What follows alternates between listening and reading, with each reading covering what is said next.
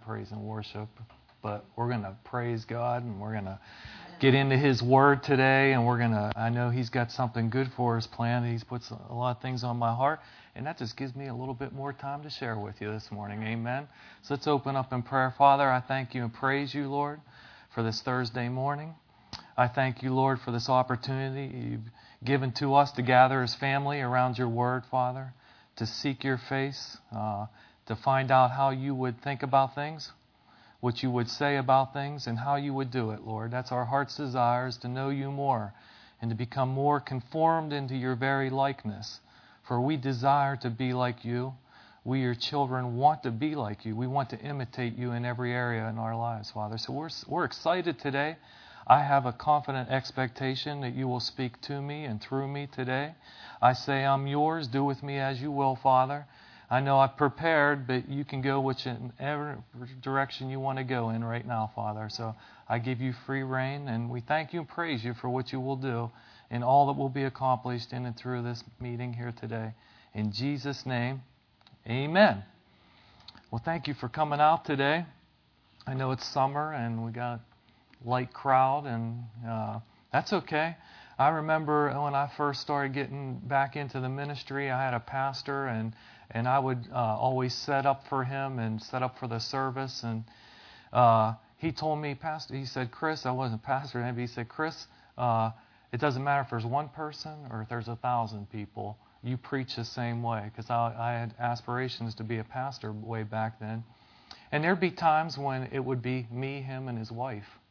And he would preach like there was a thousand people there. And he taught me a valuable lesson that it doesn't it isn't based upon you know, someone out here today in this group, God foreordained to see you here on this Thursday after Thursday morning, for you to be here and Pastor Chris to be up here to speak to you. And I'm just the vessel, so He will use me. I know He will, because according to Luke 4:18, the Spirit of the Lord is upon me, and He has anointed me to preach the gospel to you this morning. Do you believe that? Okay, He has sent me here to heal the brokenhearted, to proclaim liberty to the captives to set to give sight to the blind, to set at liberty those who are oppressed, and to proclaim the acceptable year of the Lord, which is today. Amen. So uh, we've been going for a while now. You know, we're taking turns. We have like three or four pastors, and we're you know all taking our turns going throughout the month. But I've been specifically speaking on disciplines of faith. Okay and the disciplines of faith and Paul calls them in Romans 4:12 the steps of faith. And I like that because a lot of people hear discipline and they shut right down. That's something the flesh doesn't like to hear. That I, to discipline myself or have to, you know, uh, do something on my part, uh, you know, to keep in line. But Paul refers to them in Romans 4:12 as the steps of faith. Good morning, ladies. So we've been looking at that, the disciplines, or you can say the steps of faith. I like to call them the nuts and bolts of faith. You know, I, I, God, how He works through me is through illustrations, and I need to have pictures and be able to relate something. And you know what? That's the way the Master taught, right? He was constantly taking something from the natural and bringing it into one of his sermons or teachings so that you could relate to that. And I like that because I can take something that I know about or I can see or touch and then relate that to a spiritual matter, and it, and it just resonates with me. So I do that a lot. Discipline is defined in Webster's as a state of order based on submission to rules and authority.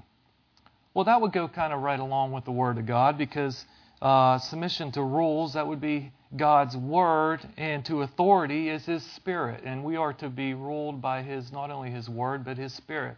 Hello, Mrs. D. Good to have you here this morning.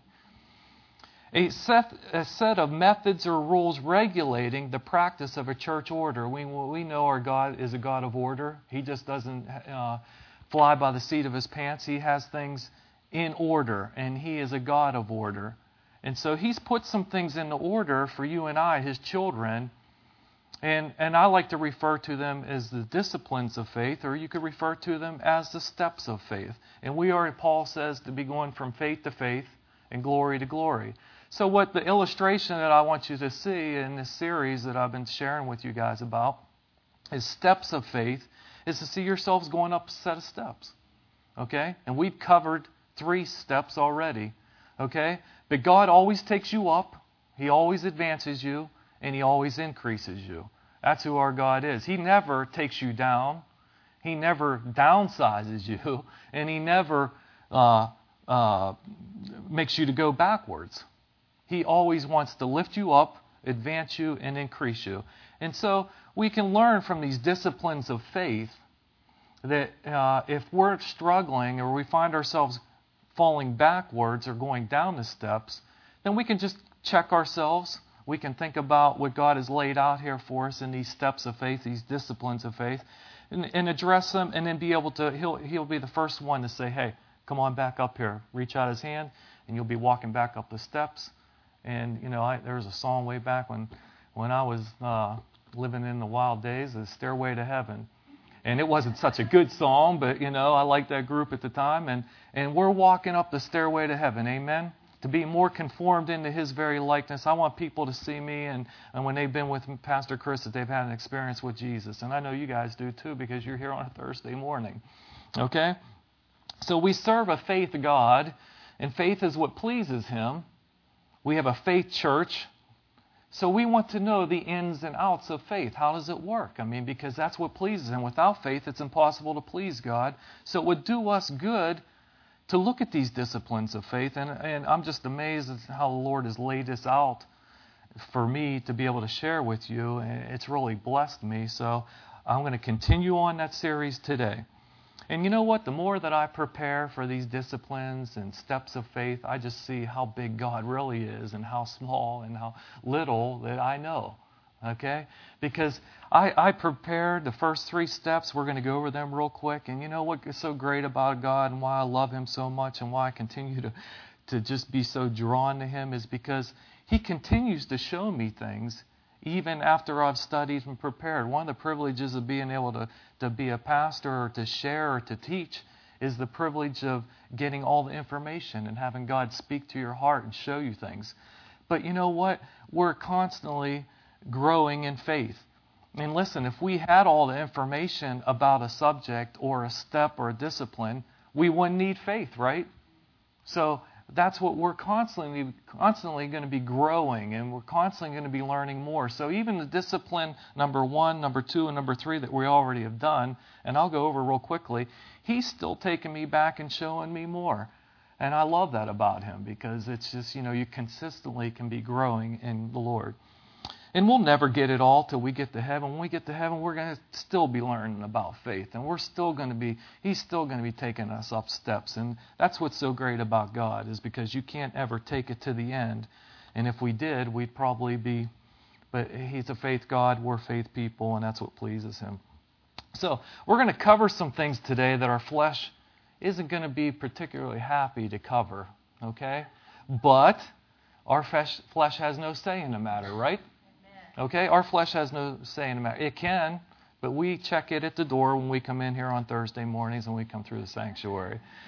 And we're just going to look at it. And I say if, and I put that big if in there. If we are in tune with our spirit, man, okay, you will get excited about this correction or these disciplines that we're talking about. And I'm not going to stand up here. It's not going to be a negative thing. This is going to be a, a positive thing for you.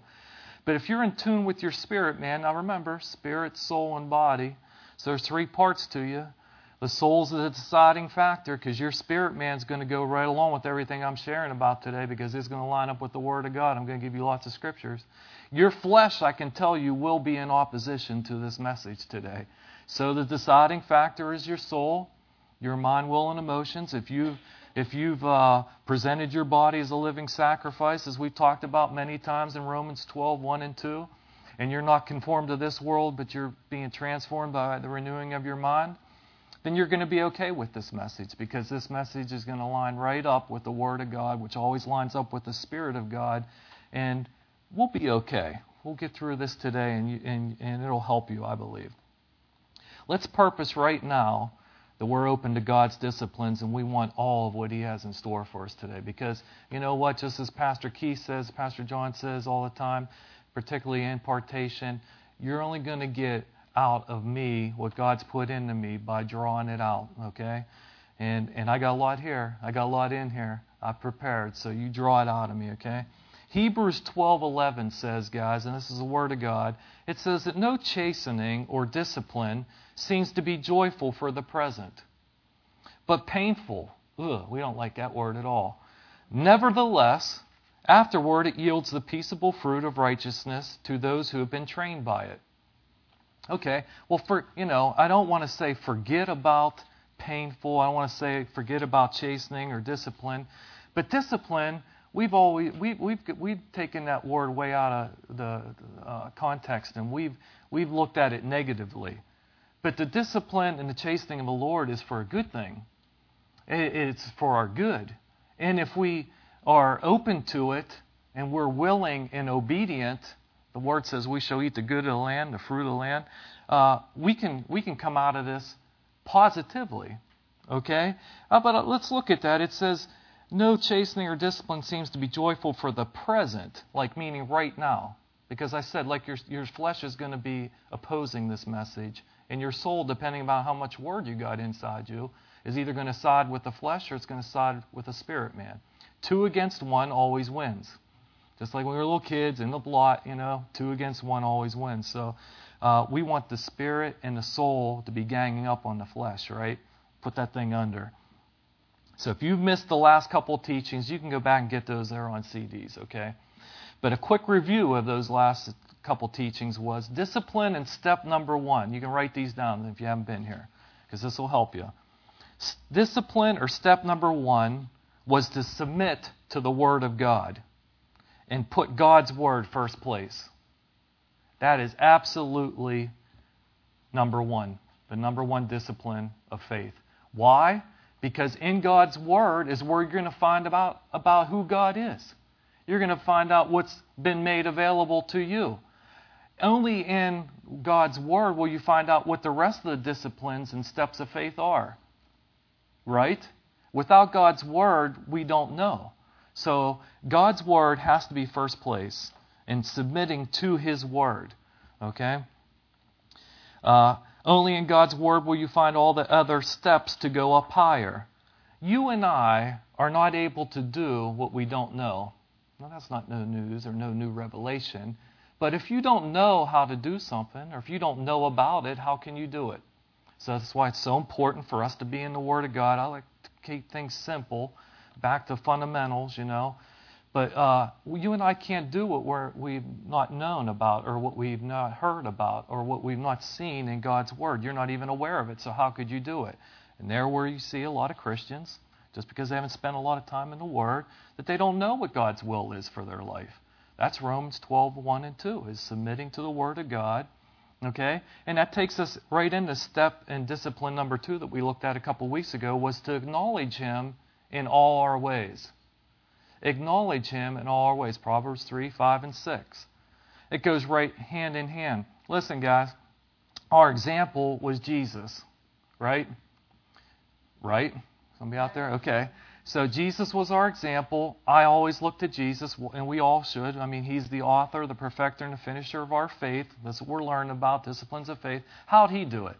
What he did is he found himself in the scriptures. He found scriptures that pertained to him who he was, what he had, and what he could do. And then he went and conversed with the Father about it. So not only did he find himself in the Word of God, he found who he was, okay, in the Scriptures. That was step number one. Step number two was as he acknowledged God in all his ways. For he said, I don't do anything that I don't see my Father do. I don't say anything that I don't see my, that I haven't heard my Father say. So Jesus was constantly communing with the Father. While the boys were out doing their thing, he was always going off to the side and hearing from the Father. So important because we can do step number one. We can put God first place and we can uh, uh, put His Word first place. But if we're not acknowledging Him in all our ways, we can get off course. You really can. You can do step number one and then go backwards. That's why it's so important to acknowledge Him in all our ways. Seek ye first the kingdom of God and His righteousness, that's a combination of putting the Word first and then also communing with Him and listening to His Spirit. Because His Spirit tells you when, When's the right time? When's the appropriate time? The Word really doesn't tell you that. The Spirit of God tells you when to do the Word, how to do the Word. Okay, I can know the Word, but I want to know when and how to do it, when's the appropriate time. We observed that step or discipline number two could be acknowledged as just praying. Acknowledging God in all your ways is just really, guys, praying. And people make praying out to be this some mystical thing. But you know what? I love prayer, and prayer is so important. Prayer is just conversing with your Father. And acknowledging Him in all our ways is so simple. It's no matter what I do before I make a move, I just say, I don't have to get down on my knees. I don't have to make it some ritual. I just say, Lord, what would you have me do? Before I do any counseling sessions, before I meet with somebody, before I return a phone call, I say, Lord, you give me the words to say. You tell me what this person needs to hear. Because I don't know. Pastor Chris doesn't know, but I know the one that does know, and I acknowledge him in all my ways. You know what, Jerry, my wife and my mom's back here, and Jerry talks to her mom two to three times a day, every day. I mean, every day. That was so foreign to me when I got married to her. I'm like, what, what? Something happened or what? I mean, you know, because I don't talk to. I love my mom and we and we, my dad and I have a great relationship with my family, but I don't call them two, three times a day. I don't call anybody two, three times a day except the Lord, you know. But and, and that's what we're doing. I mean, so you know, and many of you being all women in here. I don't know why that is today, but uh, you may have that relationship with your mother or with your daughters, and that's great. But God's saying to us, acknowledge me in all your ways. I'll set your course straight. I'll let your path so your feet do not, do not stumble. So that was step or discipline number two. Discipline or step number three was to stay in love. This is a biggie, guys. Stay in love. For our faith works and operates by love. Our God is love, and we are children of love. I'm not talking peace sign, you know, flower child. I'm talking about love, love of God. Okay, um, that's what we looked at three weeks ago. And I want you to see, guys, that you can do discipline. Step number one is to acknowledge God or uh, put God's word first place. Put God first. You can do step number two, is acknowledging Him in all your ways.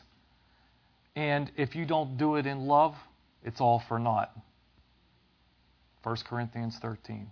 Okay? So it, you have to, it's same as our car operates by fuel, these bodies operate by food, these physical bodies. Faith operates by love. So important.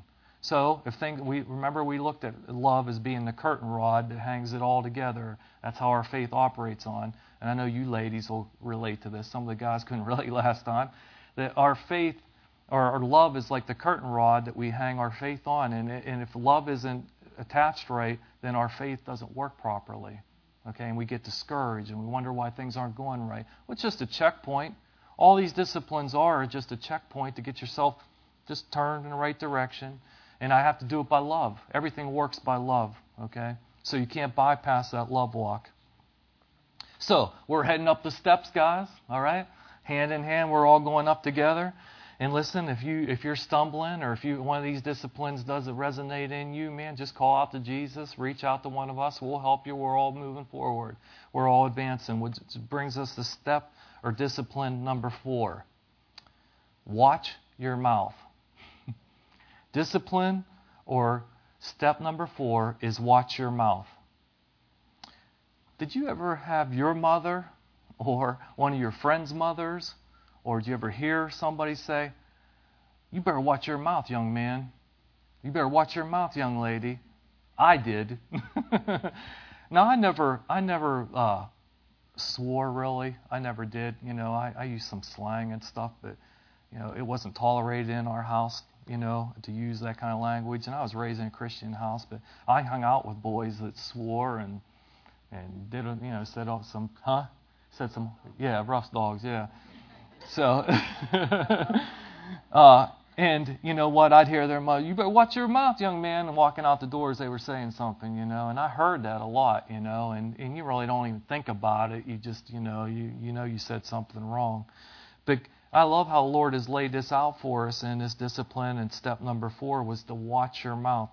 Listen to this, guys. We can do step or discipline number one is to put God first place.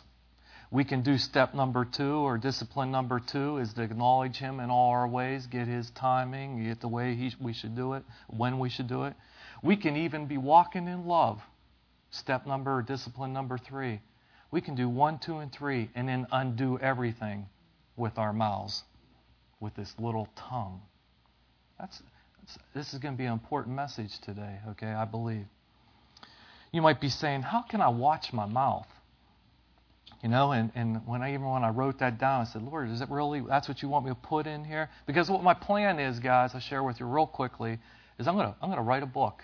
And I'm gonna have these are gonna be the disciplines or the steps of faith. And the Lord said, You've been talking about writing a book for a while now. You're not doing nothing. You keep talking, talking, talking. So I'm going to do it. And I'm to, this is to be it. So I love, so I said, You sure that's what you want me to label this one? Is watch your mouth. And he said, Watch your mouth. You put it down there. So, so I say, how can you do that? How can you watch your mouth? I mean, I'm, I look down. I can't see. I got a nose block in my mouth. I got a big nose. But I mean, I can't watch my mouth. So is that just some kind of saying or what? No, I would say you know, watching your mouth, you can watch your mouth by the results of your words. That's how you watch your mouth. I can talk to any one of you, and if I, I'm an exhorter and I'm an admonisher, that's what, you know, uh, some of the gifts that I do, or the Lord's placed inside me. I can speak to you, and I can see your face light up. I can see peace come on you. I can see your countenance lift, especially if somebody's been down and out for a while. But I can also watch my mouth by the results and effect of it if I say something detrimental or if I say something like just demeaning or something like that. Now I've, I can, I know I can say these things because Jer's here and she's my partner, and you know. But I've said things to Jer and I, they got out there and about for me to to you, and I'm like, oh, come back, come back. I know that's not going to be good. And I've seen the results of my mouth, my words, this tongue, okay? And it's either had a positive effect or a, a negative effect. You all know what I'm talking about, right? Right? Come on now, okay? In this extraordinary body that God has given us and He's created, I mean, I, I'm constantly amazed. And I don't know if you guys are that way or not, but sometimes I just sit in a chair and I move my fingers and I say, How did that happen? And I just think of, you know, that I think and, you know, everything, move, and it just amazes me how God made these bodies. I mean, it's just, it's so intricate and, and just so special. I mean, we're just created so wonderfully, you know, the scripture says. But there is one member and one part that can control this whole body. And this isn't no new teaching to you guys if you've been here for a while this one member or one part, individual part, can rule and reign this whole body. It's very powerful for you to get understanding of that and and to know that. Okay? So if there's something out of place, if there's something that's not functioning right, you might want to look at your tongue and might want to look at your mouth and what you've been speaking and what words have been coming out might be a good, and we're going to go further into this, but that's a good indication to, hey, there's a check. There, I, I got to check this out here. Uh, what's been coming out of my mouth? And I don't want to get ahead of myself, but in this little member, in this one uh, part of my body, has great power within it to create or to destroy. Okay, and, and so many people think, oh, you know, that's a mighty army, and you know they were mighty in their hands, they were strong, and look at their muscles, and they were valiant men, they were big and stuff. But I'm telling you, the tongue in the mouth is so much, oh, so much more powerful. It really is. Okay, it has the power. The Bible says this isn't Pastor Chris to create or to destroy, to lift up or to tear down. Powerful. There are many people that have gone their whole life, guys, and you know them, you know of them, and have not been able to control that member. There are many people that have went their whole life and never been able to get this little tongue, this little member in check. In fact, we can see in the earth whole groups of people. nationalities that for centuries have not been able to control their tongues and the messes that it has gotten them into. Amen? Come on now. It's happened all the way back since the beginning of time that people have not been able to control this tongue, this member, they control their mouth, and they keep saying things and keep saying things, and they keep rebelling, and they keep, and it, and you can see the messes that it's got themselves into. In my own life, I'm speaking about myself. I have found that this one member or this one part can be indifferent sometimes. Now, my spirit man wants to always do right. It wants to do right by the Word of God. And man, I'm diligent about putting God first and conversing with Him and acknowledging Him. But I find this, and I always want to try and walk in love. I mean, that's what got me back into the body of Christ. That's what brought me back home, as I found out how much my God loves me. But this little member, this one part of this flesh, wants to be indifferent sometimes. And sometimes it wants to do something completely different than my spirit and my soul man wants to. And I say to you that, remember, I said two against one always wins. Well, I need to check this sometimes because this one little member, I don't know about you, but it wants to be indifferent. It wants to do its own thing. You know? Anybody know what I'm talking about? All right. I've never had, now, I mean, I, I don't believe in accidents. I mean, you know, I'm not going to go off on that rabbit trail. I believe everything's a setup. Okay, two cars just don't happen to collide. It's a setup by the enemy. Okay, there's a lot that happens to get those two cars to get at the same time, or any accident. You know, so but you know, my left leg never wants to go and do its own thing apart from this body except you could say I don't like to use that word accident, you know, like I slipped on the ice or something. It wants to go. It didn't want to go that way, but it went that way. This this thumb here never wants to do anything apart from what the rest of the body would do because it knows if it does something, it'd be detrimental. I mean, it'd be by accident or be because something happened out of the ordinary.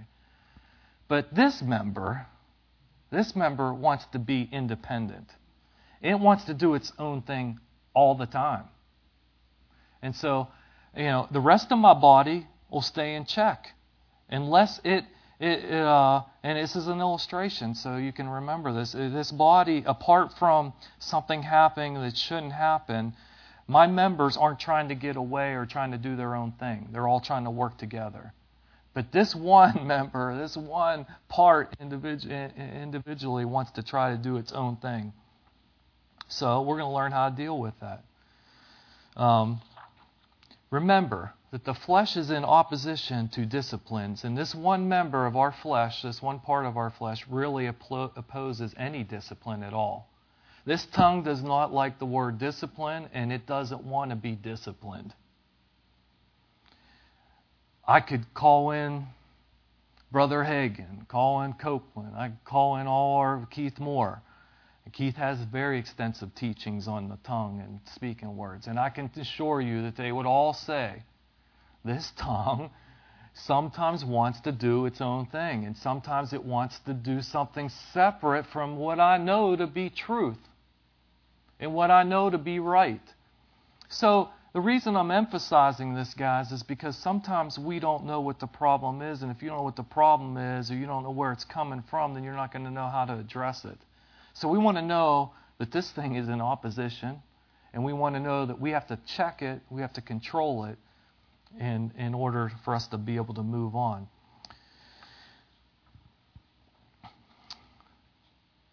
I said that this tongue or this member can even be detrimental to my faith and my faith walk. And you can see why the Lord has labeled this to watch your mouth because it has a bearing on our faith. He's given us all faith. We have enough faith inside us right now, according to Romans 12:3, to move mountains, to remove any burden, destroy any yoke, uh, and, and to do anything that God's placed in our hearts to do. But this tongue, this member, if it's in opposition or working against us, it has a bearing on our faith, in the outcome of our faith. Okay? So let's get into this teaching. That was just the introduction. all right? Yeah, okay, okay. Everybody's all right? We need to be selective with our words, okay? we need to be very selective with our words. We need to slow down, guys, and think before we speak. And this is something that's going to be difficult because we're on the go and we got things to do. And, and I don't know about you, but I found myself with words coming out before I even thought about them. Right? Come on, we all have. Those words are going out of my mouth before I've even given them thought. I haven't even meditated on them, and they're out there doing stuff. And our words are powerful. They're creating or they're destroying. So once they go out of this mouth, they're giving place to angels and to the Holy Spirit to be moving and for God to, to work His word and perform it, or it's giving the enemy place to do some wreak some havoc on us. So we want to be very selective with our words. Okay, we want to slow down. I don't have to respond right away. You don't either. In fact, it would do us well to slow down and not say anything at all and think first. You know? We lash out way too quickly. I used to be worse at this than I am now. I used to think, I've heard Pastor John share messages on that. I, um, I don't know if it's crown of dignity or worth, dignity and worth or the ground of your heart, but he said that he would uh, always have to give his opinion. We're great at that. I'm great at that too. You know? But listen, my opinion doesn't add up to a pile of beans if it doesn't line up with the Word of God. Amen? So uh, I've, I've really gotten better. You have to check with Jared, check with her after the service. I don't want to know about that. I, that my opinion really doesn't matter. Okay? My opinion doesn't matter. It doesn't matter to you. And really, you know, you've heard Pastor John say this before. And when you first hear it, like your opinion doesn't matter to me. You've heard him say that before. Well, what's your flesh do when you hear that? It's like it cringes a little bit. Like my opinion don't mean something because your flesh is in opposition to the things of God. Okay? But when you can check that and put it aside, you'll save yourself from getting in a whole lot of grief. Because your opinion, without thinking about it, and that's usually the first thing that wants to come out of there, good or bad, uh, if it doesn't line up with the Word of God, then we need to just zip it up. Okay? Let's turn to Proverbs. So many great scriptures pertaining to the tongue and the mouth in Proverbs. We're just going to look at a few of them. Proverbs chapter 21. Proverbs chapter 21, and I'll be reading everything out of the New King James, so it might read a little different than yours, but not a whole lot. I've checked them. Uh, I usually go back and forth. Proverbs 21, 23. If you didn't bring your Bibles, uh, shame on you, and bring them next time and write down these scriptures and look at them tonight. Proverbs 21 23 is Whoever guards his mouth and his tongue keeps his soul from troubles. Man, this is big. You know, I've read that verse, I don't know, hundreds of times. But in preparing for this lesson, we're going to break that one verse down a little bit. And I'm telling you, it can save you so much grief. Listen to this. Whoever, that means you're in there, right? There's no one excluded here. Whoever guards well, what's it mean to guard? That means like to check. I got to watch over it, right? I got to I got to check it.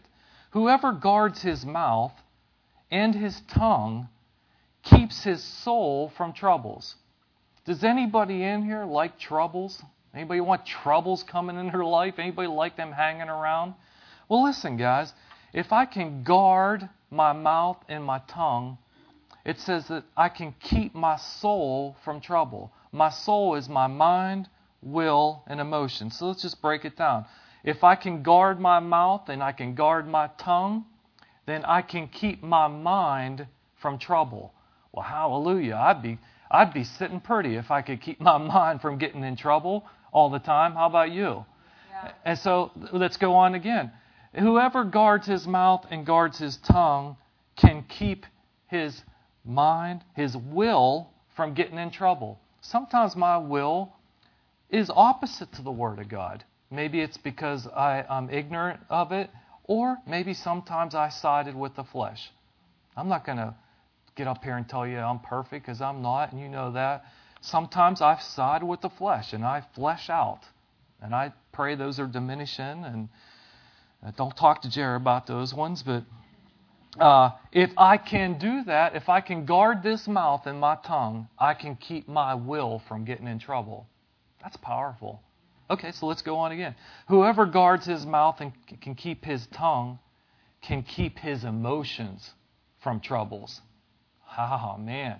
Look, look at this one, guys. Look up here for a second. Even the other ones, your will, you know, your mind, those two, you know, we say, yeah, keep them in check. But how about if you were able to keep your emotions from getting you in trouble? That's a biggie. That's a real biggie because, man, emotions are like God gave us emotions, but He gave them not for them to run us, but for us to run them. We're to have authority over them. Okay? We're to keep them in check. And so many Christians, I found myself the same guy, so I'm not like, you know, excluding myself. My, I've let my emotions run wild. Well, how? Through this tongue, through this mouth. How's my will went opposite? Through this mouth, through this tongue. How is my mind went off course? Through this mouth, through this tongue. I've given place to something contrary to the Word of God, and it's brought me trouble. Well, I want to keep trouble out of my life, out of my family's life, out of my ministry, uh, what I do here. I want to keep trouble far from me. So I need to keep this tongue in this mouth and guard it, check it. Amen? Amen? Proverbs 10. Go back a couple chapters. Proverbs 10. Proverbs 10, 19. Proverbs 10, verses verse 19. We'll look at the second. Well, we'll look at the whole thing. Proverbs 10:19 says, "In the multitude of words, sin is not lacking." oh boy. But he who restrains his lips is wise. So, I don't know about you, but I want to be wise. My dad's wise. You know, talking about God. My, my earthly dad is wise too. But my, I want wisdom. I want to be wise. I want to be a 48 year old wise person. Okay? I want to be wise. Well, then I need to restrain this tongue. I just can't let it do whatever it wants to do. Okay? I can't just let it go out there uh, on its own and, and set things in course and expect to be wise. I cannot do it. It's contrary to the Word of God. So we want to restrain these lips. We want to check them. We want to keep them in check at all times. Proverbs 13:3. Proverbs 13:3. A couple pages over. He who guards his mouth preserves his life. Well, Jesus said in John 10:10, 10, 10, He's come to give us life in abundance to the full till it overflows. One of my favorite verses. Well, if you aren't having life in abundance to the full till it overflows, I'd say check your mouth. Check your mouth. Check your tongue. Okay, that'd be a good indicator and see, you can either, like I said, guys, you can look at this message either negatively, like, oh man, Pastor Chris, you think of something more positive to say, or you can think of it positively, saying, I'm giving you checkpoints. And you can go out of here saying, wow, you know what? I see where I missed it. Praise God, that's not going to happen again. I'm on to the devil. I'm on to him. And I'm going to ch- keep this thing in check, and I'm going to see my life turned around. We're going to see that, how you can do that. How am I going to finish my race? How am I going to finish my course that God set before me to do? Guard this mouth. That's how. I'm telling you, it doesn't have a whole lot of bearing on my feet, my knees, my arms, my legs. It's this mouth that's running my course. Because I can keep this whole body in check with this mouth and with this tongue. Okay, so we're talking about slowing down. We're talking about being selective with our words. Always like to bring it back, you know, to Jesus because he's our example. And remember, guys, a couple illustrations. Got to keep moving here. Uh, but it's it's good. You have to relate to Jesus, okay? Okay, so I can stand up here and tell you a lot of things, but it has to always come back to Jesus because that's that's who we're in Christ, okay? So how did Jesus do it? Well, remember, he's teaching out there. He's out in the in the public square and he's sharing the word and he's just sharing with the boys. And all of a sudden, a group of guys comes. You know, I can just see it. You got to picture this, okay? That's what I do. Picture a group of guys, dust flying. They're all hastily.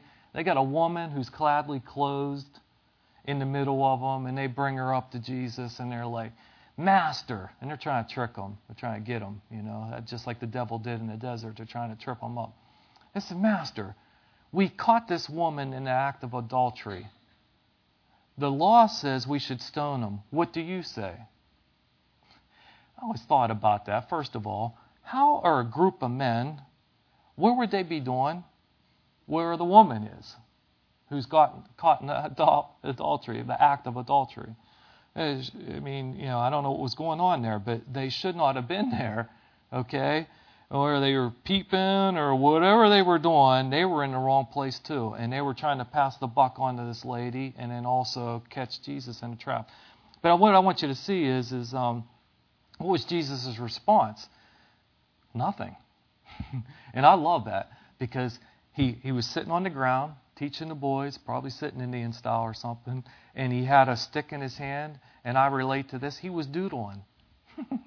it says that he was writing on the ground. He was doodling in today's terms. And I doodle. If you give me a pen, I'm going to be doodling on something. That's just the way I am. I keep it going there. But he doodled.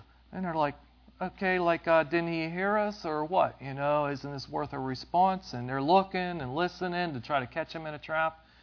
And man, you know, I know what he was doing now because of preparing for this lesson, preparing for this. He was conversing with the Lord, with his Father, to give the right response.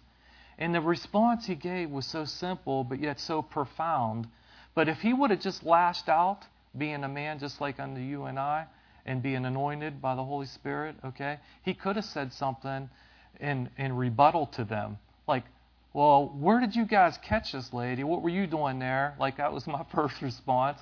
But no, he, he wrote on the ground, conversed with the Father, acknowledged him in all his ways, and the Lord and Father said to him, Tell the one who is without sin to throw the first stone. Could you and I come up with that statement? Would we ever come up with that in our wildest dreams? How simple that is, though, and, and how Jesus just relaxed, never was in a hussy, never was in a fuss. Okay?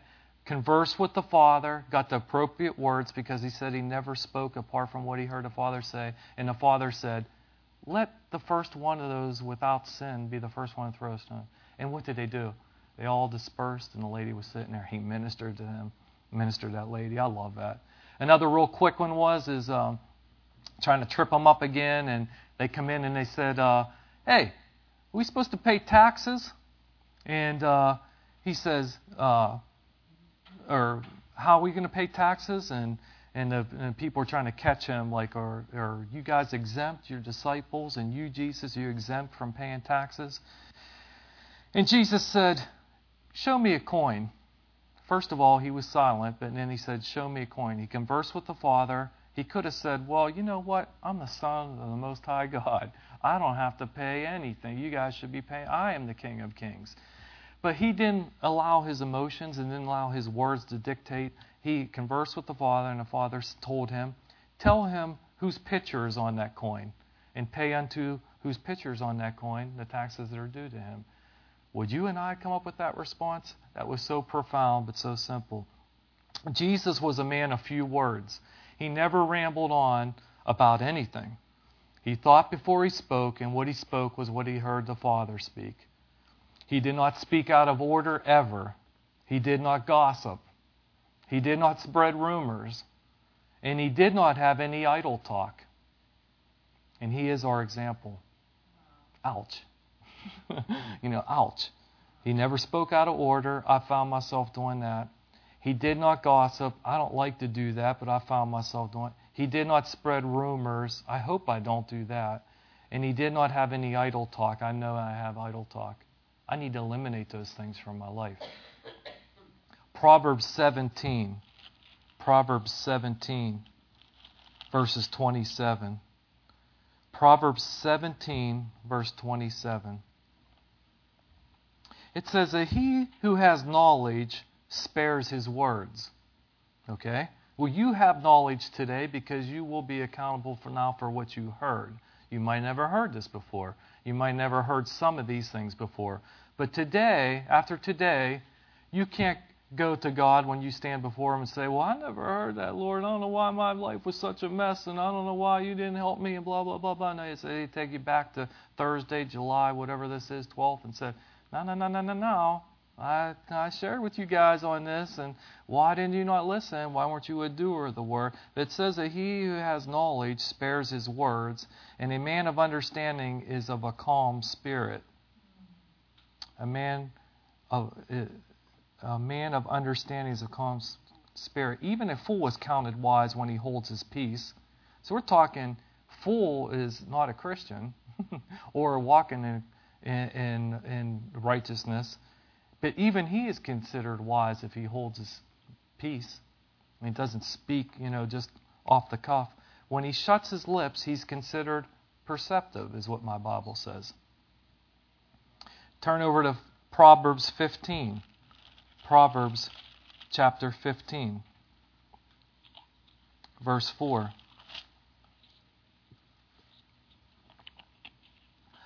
Proverbs 15:4 says that a wholesome tongue is a tree of life.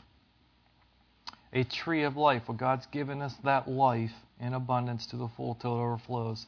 And our tongue, a wholesome tongue, not speaking idle talk, not spreading rumors, not gossiping, is a tree of life. Proverbs 10:11. Proverbs 10 verses 11. It says, "The mouth of the righteous is a well of life." So we can see that we are a tree of life. It can grow up to be stately, produce fruit. We can see that God refers to it as a well of life. That means the well, it supplies the water, not only for myself, but it can be a well unto other people. Okay? A wholesome tongue. The righteous tongue can be a well of life. A well is a good thing, especially when you're dry, especially when you need a drink. Okay? So, we're close by. Proverbs 13:3. Proverbs 13:3. We already looked at that, but he who guards his mouth preserves his life. Go up to verse 2. A man shall eat well by the fruit of his mouth. A man shall eat well by the fruit of his mouth. I want to eat well. I mean, I want to have fruit. That's what God's called us all to do, is produce fruit. And it's going to be from my mouth, from my tongue, from my words. We need to think before we speak, guys. These tongues will speak without us even thinking about it. We need to think before I speak, before this words go out of my mouth, will this edify somebody or will this criticize somebody? Will this bless or will this curse? And if you can just take those thoughts captive, that will this bless a situation or am I speaking the curse? It doesn't take a whole lot of time or effort to, to just check those before they come out of your mouth. And you'll save yourself so much grief. We already saw that it'll save us so much trouble. Will this edify the person that I'm conversing with? Will this edify the situation? or will this criticize the situation? Well, I don't want to be tearing down, I want to be building up. Does this line up? And this is a big one. It always comes up no matter when I get to share. I always seem to come back to this. But does it line up with the truth of God's Word or is it a fact? Because, and I share with this all the time because so many times we, we base our life on facts, and facts are subject to change. They're always changing. The truth never changes, it never varies, it's always the same. But if I'm basing my reactions, I'm basing my words, I'm basing my life on facts, I'm going to constantly be going tossed to and fro because facts are always changing. I go to bed and it's hot. I wake up in the morning in the same bed, in the same house, it's cold. Facts change. One day it's good to eat bananas. One day it's not good to eat bananas. One day you can have two eggs. Next day it says don't eat any eggs. Facts are subject to change. One day it's hot, next day it's cold. You can't base your life on facts. They're there. It's okay to recognize them. But the truth never changes, it never varies. So if I line my, wor- my life up with the Word of God, then I'm going to be set myself up for victory. Amen? you can see now that if you do base your life on facts, then you can see how you could be tossed to and fro. You see how you could be shaken very easily. It goes back to the, the sermon where Jesus spoke about the foundation being either based upon the sand or upon the rock. Facts are sand, rock is a word. Okay, so what must be coming out of our mouths is the Word of God. And in order for it to come out of our mouths, it must have first been put into our hearts. So you can see how discipline one is st- step number one is so important, how God ties it all together. Example uh, we don't take young guys and young women right off the street and then send them over to Iraq or over to Iran or over to a war. Okay, we don't do that. What do we do? We recruit them and then we train them, send them through training, basic boot camp, and all those things. We train them. And then we put them on the front line. We would never think of taking a kid and putting him on the front line without any training. So, what God's telling us in these steps and disciplines is is you need to have your training, okay? And what that'll do is when you do get put on the front line, and you will be on the front line, if you, you might be on the front line today, uh, you're going to be well prepared. You're going to know how to handle the situation. You're going to know what to do.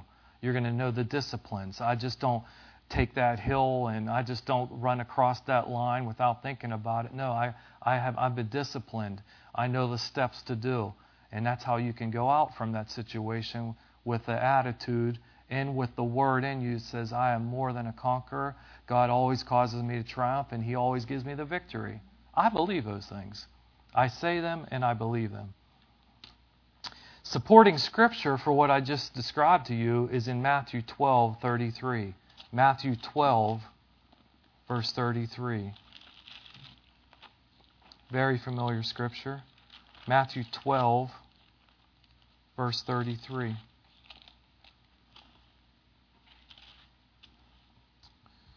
Let's see what it says. It says, either make the tree good. We talked about the, uh, the mouth can make a tree of life.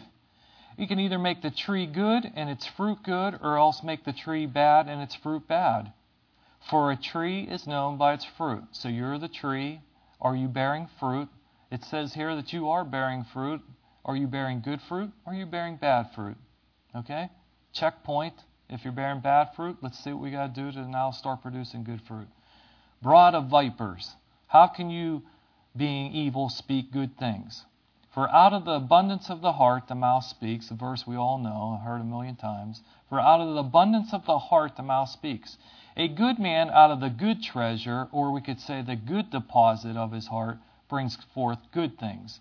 And an evil man out of the evil treasure or evil deposits brings forth evil things. So the deposits that we've allowed into the ground, into our heart, will eventually come out, and they're going to come out through our tongues and through our mouths, and they're going to set things in motion.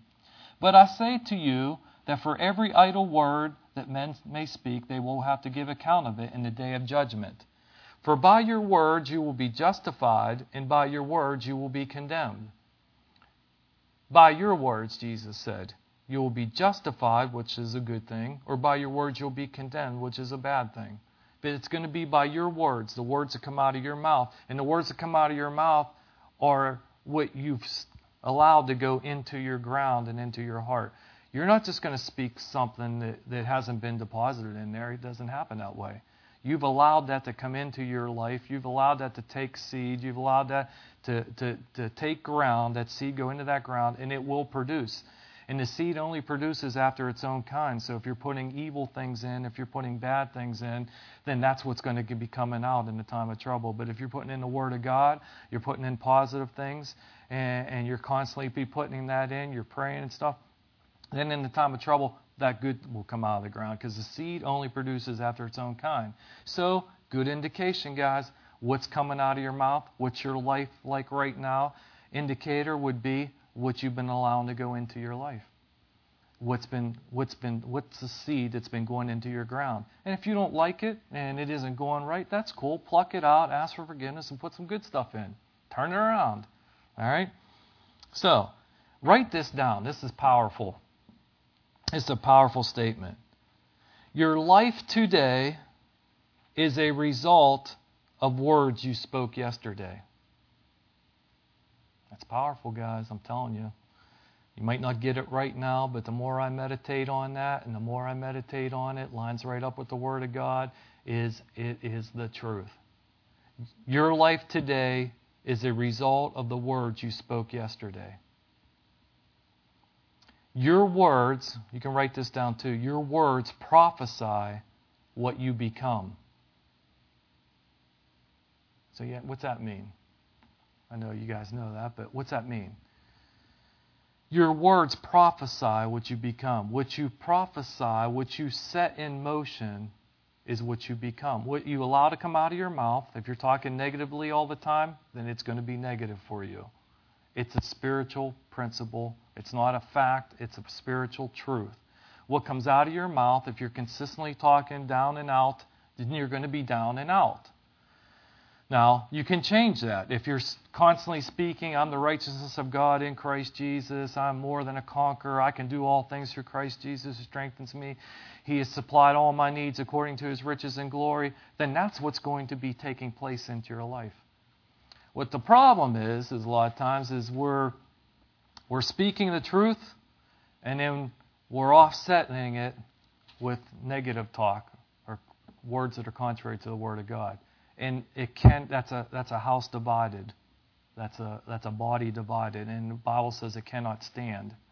So it's it's hard to get results when you're divided okay? It cannot be that way and we're going to look a little bit into that in james i can tell you right now we're not going to get done with this one today which is cool you're just going to have to come back in a couple weeks and get the rest of this one but we're going to go for a little bit longer here uh, if you guys can take it just a couple more minutes you have the choice to look at this positively or negatively. I'm here to encourage you, exhort you, and admonish you. You have the ability and now the knowledge to turn your life around, to change your circumstances around and put them in a new direction. Today, right now, if you want to know what you will be like in five years from now, listen to what you're saying today. Listen to what's coming out of your mouth today and from five years from now, when you look back, you'll say, that's what come out of my mouth. I put those things in motion. I prophesied that over my life. So if you want to know what your life's going to be like five years from now, good indication is, listen, guys, this is a positive thing. This isn't a negative message. This is like, I'm going to start speaking positive. And I'm not going to tell you it's going to take five years from now, but I'm going to tell you five years from now, if you'll stick with it, and you'll do discipline step number one, two, and three, I'm telling you, your life can be totally different in one, two, three, four, five years from now. But if you do not change, then it will remain the same. Because if nothing changes, you will always have what you always had. your choice. And a lot of people are calling out to God. I want you to change it, God. Why aren't you moving? Why isn't nothing changing? I see other Christians doing because if you're not doing anything different than you were doing yesterday, you can't expect a different res- result, a, a different uh, outcome. Right? right? Simple. It's so simple, but yet it's doing it. It's doing it. Proverbs 23 7 says, you don't have to turn there, for as a man thinks in his heart, so is he. For as a man thinks in his heart, so is he. How is that, Pastor Chris? As I think in my heart, so am I. And how does that tie into my words?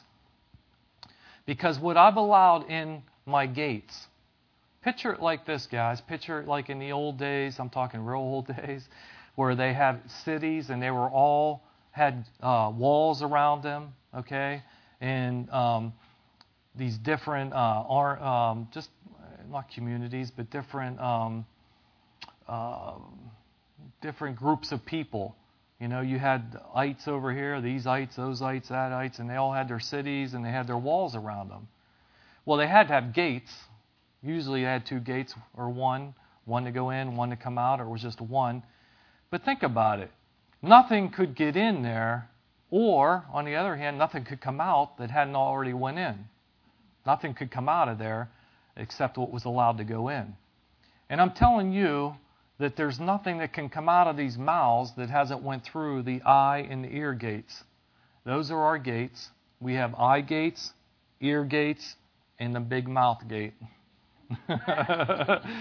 okay? And it cannot come out of the mouth. We just read it, Proverbs 23 7. It cannot come out of this mouth unless it's been allowed to come in through the ear gates or the eye gates. And, you know, I don't have to stand up here and tell you, explain that all a whole lot. All you got to do is watch TV. you watch it, you hear it, and it's going down in. So if you don't like what's going on in your life right now, then turn some things around, man. Change it. You know, that means turn off the tube, put on some word. Okay? You got. You, you cannot expect the word and expect your life to be turned around or changed if you're not checking these gates to make sure that the enemy or things contrary are working. Because what's allowed to come in will manifest and come out. Okay? That's the way it is. So, decision time. That's like God saying, okay, here's the ball. Throws it in your lap. What do you want to do? You want to play now or you want to just throw it down and say, I don't like it? I don't like that. I don't like that message. I don't want to do that. I, I, I can't do that. I'm checking my gates all the time. Then you don't want it bad enough. You don't want it bad enough, you know? So, what we put into our heart or into the ground in abundance has to overflow or spill out somewhere. And that spill out or that somewhere would be your mouth. Okay? What has been put in in abundance must come out. The ground will produce, it always produces. So if I put seed in, whether it's good seed or bad seed, it will eventually manifest itself and come out. And where it's going to come out is my mouth. If you do any kind of gardening or ever been around farms or anything like that, the ground will produce. And Jesus said, as long as the earth remains, there will be seed time and harvest. He's not talking physically out there. Yeah, that will happen too. But he's also talking about your heart. So what you put in there, whether that was good seed or bad seed, I keep saying this, the seed only produces after its own kind. So if I'm watching bad things and I'm hearing bad things and they're contrary to the Word of God, then those will come out of my mouth because out of the abundance of the heart the mouth speaks and then I shall have those things because that's a spiritual principle law. But if it's good going in, it's the Word of God, and I can keep a zip on these lips, then I can have good things producing and a good harvest coming out on the, on the opposite side. You receive that? Okay.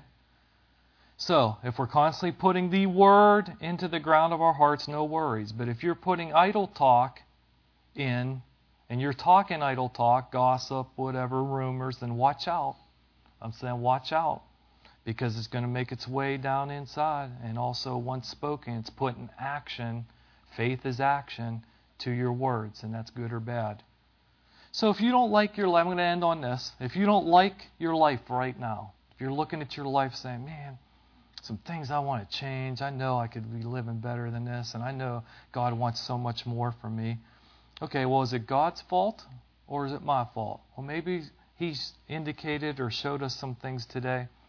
Real quick, you know, I've been in business for 25 years, landscaping, and I believe that one of the reasons why it's been successful and that, that we've always been busy is is because uh, this is just something small I do that I know not everybody does, but we'll go to a house and I'll lay out all the shrubs and the trees, you know, and one of the greatest joys in being in business and landscaping is is the couple goes away to work and then they come home and voila, it's all done and their house is transformed and they're so happy and you know sometimes we've had them stand over top of us the whole day and those ones aren't as fun but you know but what I always endeavored to do was is you know what no matter what shrub or what tree that I've ever planted over 25 years and even longer than that, there's always one really, really, really good side to every plant and every tree.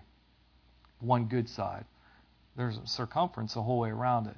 But most people just take 50 shrubs, throw them in, you know, where they want it. I mean, do it, do it right. But I've always taken the approach that there's one really good side to that, and I want that side facing out to where they pull in the driveway and they see that the nicest side, the the shabbiest side, or not. I'm talking, talking about if there's a little hole, or you know, it should be where nobody's seeing that. And it should be when they pull in or neighbors drive by, they should see it. So what am I saying that for? I'm saying that God is just trying to do the same thing with us, like a plant, and just tweak and turn us just a little bit to where we're setting up straight, we're looking good, we're looking good to everyone that comes by, and what that will be is a calling card to them. Do they want the same thing? And all I'm saying in this message today is, guys, if you don't like where you're at, maybe you're facing the wrong direction, and maybe you're facing the house and no one's even noticing you, and maybe you're not getting any attention. You feel like, you know, man, I haven't, you know, had anybody say anything positive to me for a while. Then God's just saying, let me just let me just tweak you a little bit. This is for your good. Let me just turn you a notch this way. Let me just let me just do that for you and and and just see your life, you know, turn around. Just uh, just experience something new with God. So if you don't like where your life's at right now, you don't like where you're at, you don't like the, what's going on maybe in your family's life, or you don't like what's going on with, in your life personally, or you know God's got a call, He's got a call on all of our lives to do something for Him, and you don't feel like you're being used, and you don't feel like uh, the things have been going well. This is the perfect opportunity with the message that you heard today. Now, that's not it, that was only half of it. That you can turn this thing around by your words by your by your mouth. You just take control. First of all, watch before you speak anything. And sometimes don't say anything at all. Sometimes I've had to bite my lip with Jer. I'm using that example, and just because it's real, it's real, you know. And that's why uh, I've always appreciated Pastor John because he's been real. Is I've had to bite my lip and leave, leave the room, and, and maybe even leave the house and go out in the yard I can come right back in and act like nothing's ever been wrong. Why'd you go outside? Where were you? What'd you do? but I'm that saved me a whole lot more grief than opening up and spewing out things that I should not have said. And in my example is Jesus. And Jesus always, he didn't respond quickly like that to anybody. He took his time, conversed with the Lord, with his Father, and he said, What should I say? And he would, always had the right answers. I loved it. He always had the right answers. And he was never without words. You know, if it didn't need to be said, he didn't say it. But when he did say, say things, it was simple, but yet so profound. Jesus never said anything way out there that we couldn't grasp. It was always simple, but you say, wow, man, I, would, I wish I had come up with that one. You know, that's Jesus and that's God, and that's what he wants to do for you and I. So, if you don't like where your life's at right now, guys, start watching your words like we talked about. And you can turn this thing around. And the next time we get together, I'm going to show you in James how we can turn things around. It talks about the tongue being a rudder or uh, uh, what do they call it, a bit in the horse's mouth. We're going to see that maybe you got big problems going on, maybe you got little problems. I'm going to say, show you in the Word of God how you can take this tongue and use it to your advantage to turn that situation around. Amen. All right, let's pray. Father, I thank you and praise you for what you instilled in us today. I thank you, Lord, for just tweaking us and turning us so we are more like you. I thank you, Lord, that we go forth from here, Father, with uh, uh, an anticipation, with an excitement, Father God, and we will be doers of what we heard today. We're not just hearers, Father, we're doers. And we know that we'll be better off for it and we'll have influence with the people around us, Father. And I thank you and praise you. The circumstances are already starting to change, Father God. I thank you, Lord, that everyone in this room, I speak it, Father. You tell us in your word in Job and in the Numbers to decree things, to decree them, and they shall be what we decree, Father. We know that we're only going to decree what your word says. So I decree that my family here, Lord, these people in this room, they're happy, they're prosperous, they're blessed, they're healthy. I thank you and praise you. They're seeking after you, Father God. I thank you that you perfect the things that concern them. You're working to the good on their behalf, Father God. And I thank you, Lord, that we'll never be the same. I thank you, Lord, for all that you're going to do in and through us. We thank you in advance, Father. And it's in Jesus' name we pray these things. Amen. All right, love you guys. Come back.